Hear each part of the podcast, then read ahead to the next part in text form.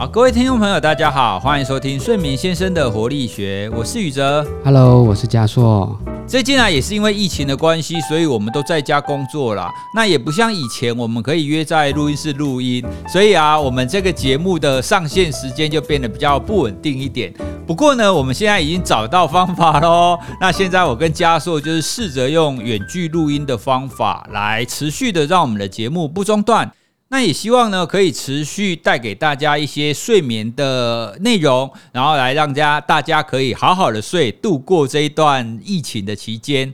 好，那今天呢，要来跟大家聊一下在家工作跟睡眠之间的关系。那其实很多人会想说，我在家工作，我省掉通勤的时间啊，我应该有很多的弹性，理论上我应该睡得更多，睡得更好才对。但事实上，其实不是这个样子的哦。加硕其实有遇到一些个案，他发现原来在家工作也会让自己睡得比较不好哦。所以今天呢，我们就来聊聊为什么在家工作反而会睡得比较不好。加硕，你的个案的状况大概是什么样子呢？到底居家工作者他在生活跟睡眠上面遇到了什么样的挑战？那其实先分享一句话，我相信大家都听过，最最完美、最黄金的工作是什么？钱多事少，离家近。近，哎，这三个，其实你不得不说你，你你现在居家工作，其实已经满足了这三项里面的两项。哎，离家近最近的嘛，对不对？你就你搞不好转身就可以工作，距离就是零啊。对，距距离真的是零。那事情有些人的工作真的有变少了，因为包含分流上班或者是工作的量减少，所以事少离家近都有了。但钱这件事情搞不好有变少了哈，所以大家就变得不是那么黄金了哈。好，但是提到距离哈，距离这么近，应该很多人就在想，哇，天哪！如果我可以找到一个距离最近的工作，那不是一个很完美吗？其实以前在探讨这个词哈，叫钱多事少离家近的工作的时候，我其实就一直在提醒大家。真的离家近，不见得是一个好的工作。哦，怎么说？很多个案听到我这样讲，说：“哎，怎么会？我就是梦想找到一个很近的工作。”但其实这个概念上，就代表你的生活跟工作的划分或者间隔或区隔反而变少了。那其实我反而自己哦，我我我从以前到现在啊，我上班大概都要开车五十分钟左右哇啊。如果再加上个塞车，但是我好喜欢这个时间。啊，我最近也在跟个案分享，我最喜欢就是下班的这个时候，因为你上班一整天，大脑可能满满的思绪，那你一回到家，不得不说，你就要有家庭的事情要顾，小孩要顾，或者家里要打扫，甚至你要开始准备，呃，晚上可能有一些工作还要做。那因为我们回家可能都还要再写一些上班的一些报告嘛，所以我觉得反而回到家又要开始一个战斗状态。唯一你可以休息的空档其实是开车。那我相信很多。呃，坐大众交通工具的人，一定都是在这个交通过程中，你可以好好的听 podcast，你可以好好的听音乐，其实反而是休息。那我甚至都跟跟我家人讲说，如果不小心塞车，如果没有赶时间，塞车反而是我很喜欢的，因为你可以在车上慢慢的听着音乐，慢慢的看看风景。如果没有赶时间的话了哈，如果赶时间就会变得很焦虑。好，但是这个时间点，我反而觉得它是一种切换。好，所以聊到哦，最近这大概半个月一个月。来我这边的个案，其实都都提到一个有一个概念，是他们生活的切换变得有点模糊，尤其是不用出门工作。那其实我觉得工作除了我刚才说那个交通过程是一个切换以外，工作本身的八个小时也是把你的睡眠跟你的生活得到一个切换。你看，你睡完觉，你要出门工作，出门工作以后回来开始过你的下班后的生活，所以工作本身也是一种切换。工作过程的交通也是一种切换，好，那所以如果你现在在居家工作，这两个切换都变得比较少。第一个，你的距离变得很短，啊，你可能下个楼，有些人如果是楼上楼下好了，或者是隔一个房间，或者是有些人在床上工作，在卧室工作，啊，当然这个我们等下会聊，它是一个非常不好的睡眠习惯哈，因为你把睡觉跟工作又连得太近，啊，所以第一个距离很短，第二个。工作的整个时间八个小时，你就在生活，甚至现在也有很多的呃学学生都是停学吧，甚至你旁边就是小朋友，哦，所以变成你的生活跟小孩也连得太近了，好，所以这个部分会导致你整个生活、睡眠甚至生活，我们讲说，如果一个人的二十四小时里面要切分成三个八小时，我们叫三个八嘛，所以八个小时工作，八个小时生活，八个小时睡觉，但有可能被你划分在同一个空间。那说到生活好了，其实就以前来讲，你们的生活下班后，有些人不是直接回家，有些人可能会在外面吃个饭，跟朋友聚个会，或或者是可能自己有一些休闲活动，他都是在外面生活。现在大家的这生活的时间也要回到家了。如果你是很严格遵守这个防疫的期间的原则的话，你可能就是两点移动，在工作的时候在工作区，回到家就包含生活跟睡觉，所以这边就变得全部都混在一起了哈。好，所以我最近常常在跟个案讲哦，你一定要设法划分下来，你要有一些区分，即使你在家里工作，你也要设法让所谓的区分跟间隔出现。好，怎么做哈？这边可以分享几个原则哈，就是你设法在家里找一个不被打扰的空间，甚至你可以跟家人都讲好。好，那我之前有请一个个案哦，拿那个童军绳哈，就就是一些呃绳索，你因为他可能家里小孩会进来打扰嘛，对，那我就跟他讲说，你就有点像游戏，你把它划分出来，你的书桌外面，这书桌是他工作区域好了，他又用一个绳索跟小孩讲。这一区有一个类似防护罩，好了，就是这是爸爸工作的区域或妈妈工作的区域，结界，他们不能进来。对，结界，那你你也可以让让小孩有一个他他的结界嘛，对不对？他可以把玩具放在那里，他怎么弄乱都无所谓，因为那是他的结界，他玩乐的结界。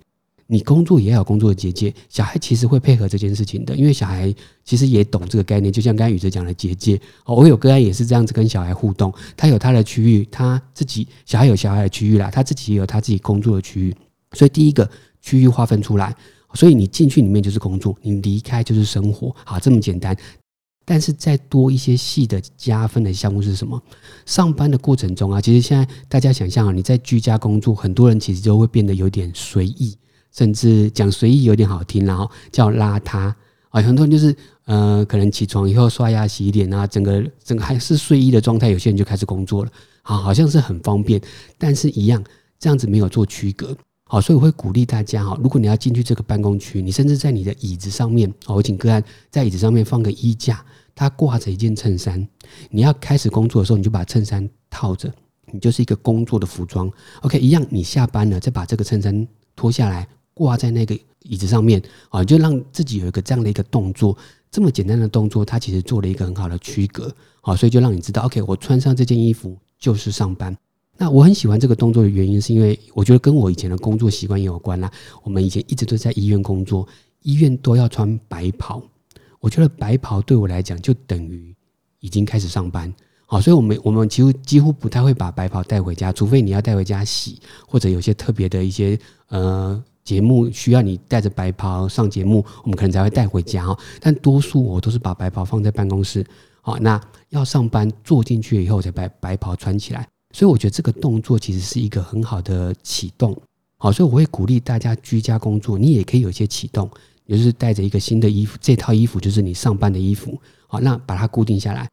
啊，所以第一个有个区域，甚至你可以用一些线，用一些方法去区隔开来。那如果理想是一个独立的房间，当然更好。你开了这个门，它就是你的工工作区域啊。但是因为现在可能家里要顾小孩，或有些人家里的空间不见得有这么多的区域可以让你独立，你就把一个小位置空下来，可能是餐桌，可能是哪里，但是你有一个线，再来有一套服装。好，我觉得这是一些提醒。好，我觉得这样子大概可以把所谓的我们刚才一直谈到的区隔。把它做出来，这是一个非常重要的一个步骤哈。听了教授讲了之后啊，我也想补充我自己造成仪式感的一些方法。刚刚教授有提到啊，如果你在家工作，然后因为你跟小孩都在嘛，第一个就是你要建立一个结界哈，区分开来区域。可是呢，除了空间以外，我们也要有时间的区隔。像我自己啊，我家里有买一个很漂亮的一个玻璃沙漏。那这个沙漏呢？它漏完一次大概要二十分钟哦，所以如果在家的时候，小孩常常来打断我们工作的话，我就会把这个沙漏拿给他，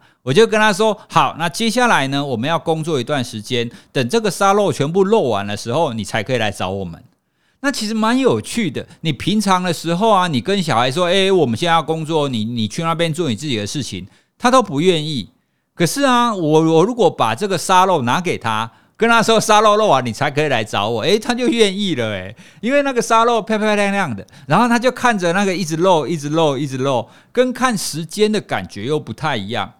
哦。所以我们都是用这种方法来保有，就是一个绝对的时间哦。就那一段时间呢，我们跟孩子就会分开，我做我的事，那孩子就安安静静的去那边做他自己的事。那关于仪式感的部分呢？我记得有个朋友问我说：“我现在都在家工作，那怎么样去造成这样子的仪式感？”我自己觉得照顾小孩这件事情，刚好就可以成为开始工作跟结束工作的两个起点哦。因为早上啊，我需要带小孩去幼儿园嘛，哦，在疫疫情还没开始之前啊，要带小孩去幼儿园，要带他去保姆那里。那下午的时候呢，刚好又要把他们接回来。哦，所以这就当成是我开始工作跟结束工作的两个时段哦，因为小孩回来之后就都要照顾他们嘛，吃饭啊、玩啊、看书啦等等的哦，都要到等到小孩子睡了以后，我们才又有一点点自己的时间哦，所以当有小孩之后，照顾他们就自然而然变成是我在家的一个仪式感哦。那送完小孩我就开始工作，接小孩我就结束我的工作。哦，所以这也是我在在家工作一直以来没有感到很困扰的其中一个原因啦。哦，因为我自己现在是小孩子回来之后，我就会停止工作了。哦，所以刚好就会变成是一个蛮有趣的一个仪式感。另外，在开始工作之前，我也会倒一杯茶。哦，我就倒一杯茶，然后在我的桌子前面，那喝着茶就也代表着开始工作的一个仪式。哦，所以刚刚嘉硕提到的仪式感是用服装，我的仪式感就比较是把小孩送走或接回来，然后用一一杯茶。哦，所以不见得仪式感一定要用什么形式啦，哈。那因为所谓的仪式感，就是你有确认某一项行为，来让这个行为当成是一个标的。哦，所以你可以用换衣服，你也可以用化妆，你也可以用喝茶，你也可以用接送小孩等等的，这其实都可以。哦，那这样子都可以让你在在家工作的时间，好，跟你的工作形态可以做一个很完美的一个切分点。OK，所以宇哲，我觉得刚刚分享那个概念，我稍微整理一下哈。第一个，我觉得我们可以用空间，空间我们刚才说可以画一个结界嘛哈。那该聊到的仪式感有点像时间哈，所以时间可能在开始上班的时候会有一个仪式，会有一个呃有点像暗号，例如喝一杯茶，或者是呃。忙完小孩的事情，那下班一样可以有个仪式感，或者是一个暗号，例如要去接小孩了。那我分享一下，我最近跟个案在讲，有点比较偏下班，要让他们有一个仪式或暗号，在这个时间上可以有一个切换。好，哎，我先好奇问一下宇哲，哎，那个二十分钟的沙漏大会很大一个吗？不会耶，小小的，就大概跟小孩子一个削铅笔机差不多而已。哦，真的哦，我我以前一直想要找一个。五十分钟的沙漏哦，因为因为我们治疗，我们心理治疗一个 session 大概都是五十分钟啊，我就在想说有没有可能有一点有趣啦，就是个人要开始的时候，我们就把那个沙漏翻过来，对，这样很棒，大概滴完，很棒。但是我后来想想，第一个找不到五十分钟的沙漏啦，因为它可能要很大。第二个，我后来想一想，如果个案看着那个沙漏在滴，好像有点焦虑哦，所以后来。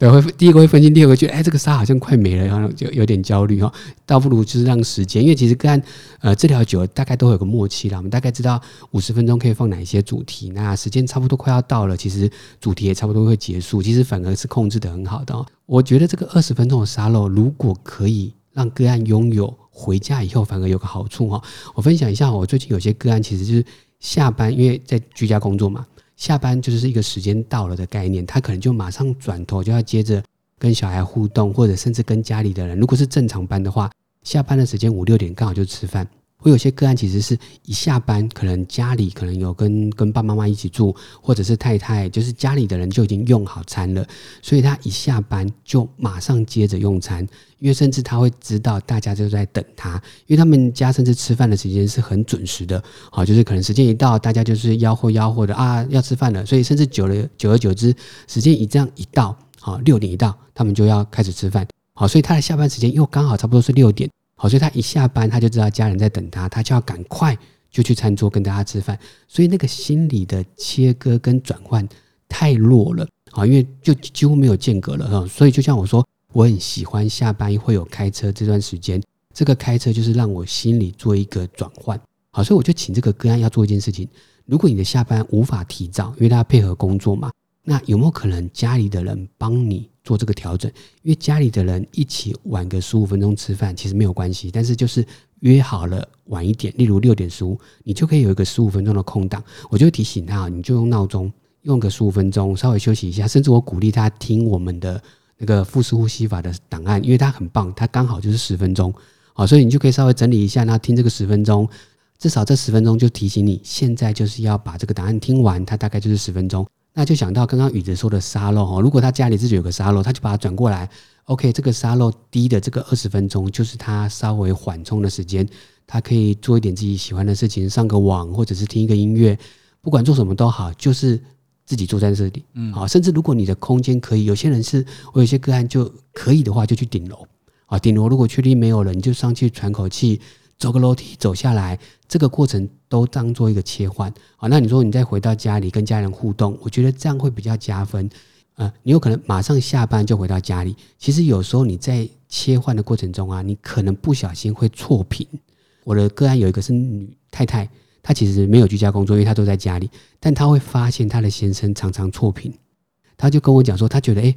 呃，晚餐的时候她跟先生在讲话的时候，她觉得先生的口吻。是上班在跟同事讲话的口吻呢，哦，但他是比较敏感的人，但我就说这件事情有可能你的观察是正确的，你分享给你的先生知道，有可能他忘了切换，对，因为他一下班就变成跟你互动了，搞不好一转身就跟你互动，所以这个东西有可能他还切换不及，所以你跟他讲，如果你观察到这件事情，如果他也切换没办法那么快，一样给他一个缓冲，好让他下班。结束他的电脑的工作啊，就电脑关掉了以后，会有个缓冲，让自己平静一下，再变成跟你互动，再回到家的感觉。好，所以我说这个中间，我觉得啦，大概十五分钟、二十分钟就差不多。好，所以刚好像宇哲刚才说的一个沙漏，所以大家可能可以用手机用一个倒数计时，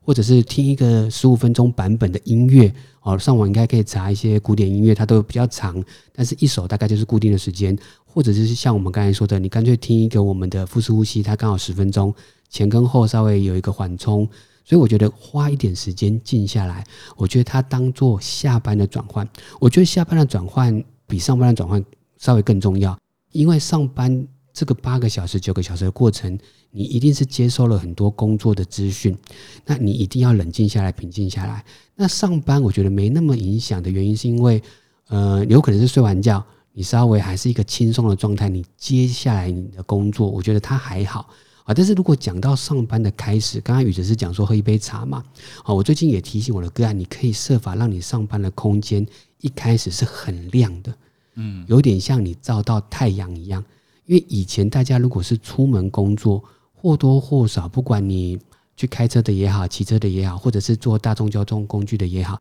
你一定都会感受到外面的太阳。那太阳对我们来讲，我们一直都有分享嘛。上次宇哲在谈很多光线对于睡眠的影响，也有聊到光就是去让我们清醒，让我们大脑开始清醒，它会关掉睡觉的荷尔蒙，我们叫褪黑激素。但是现在大家居家工作，根本就可能照不到太阳。如果你的家没有那种可能直接照得到太阳的的的窗户或或位置的话，那你就设法至少让你的这个工作区域是最亮的。所以你，我甚至请个案把他家里最亮的灯都带来，甚至用两盏台灯都可以。虽然台灯的光线跟太阳的光比还是弱很多啦哈，但是至少有总比没有好。好，所以你要上班一开始，你可以把灯都打亮，让大脑变成是一个比较清醒的状态。好，所以这个有点也可以是，也可以是在跟大家分享的另外一个小加分的部分哦。把工作的这个时间点打亮，越亮越好。好，那当然这个量不要影响到可能家里其他的人哈，所以我说，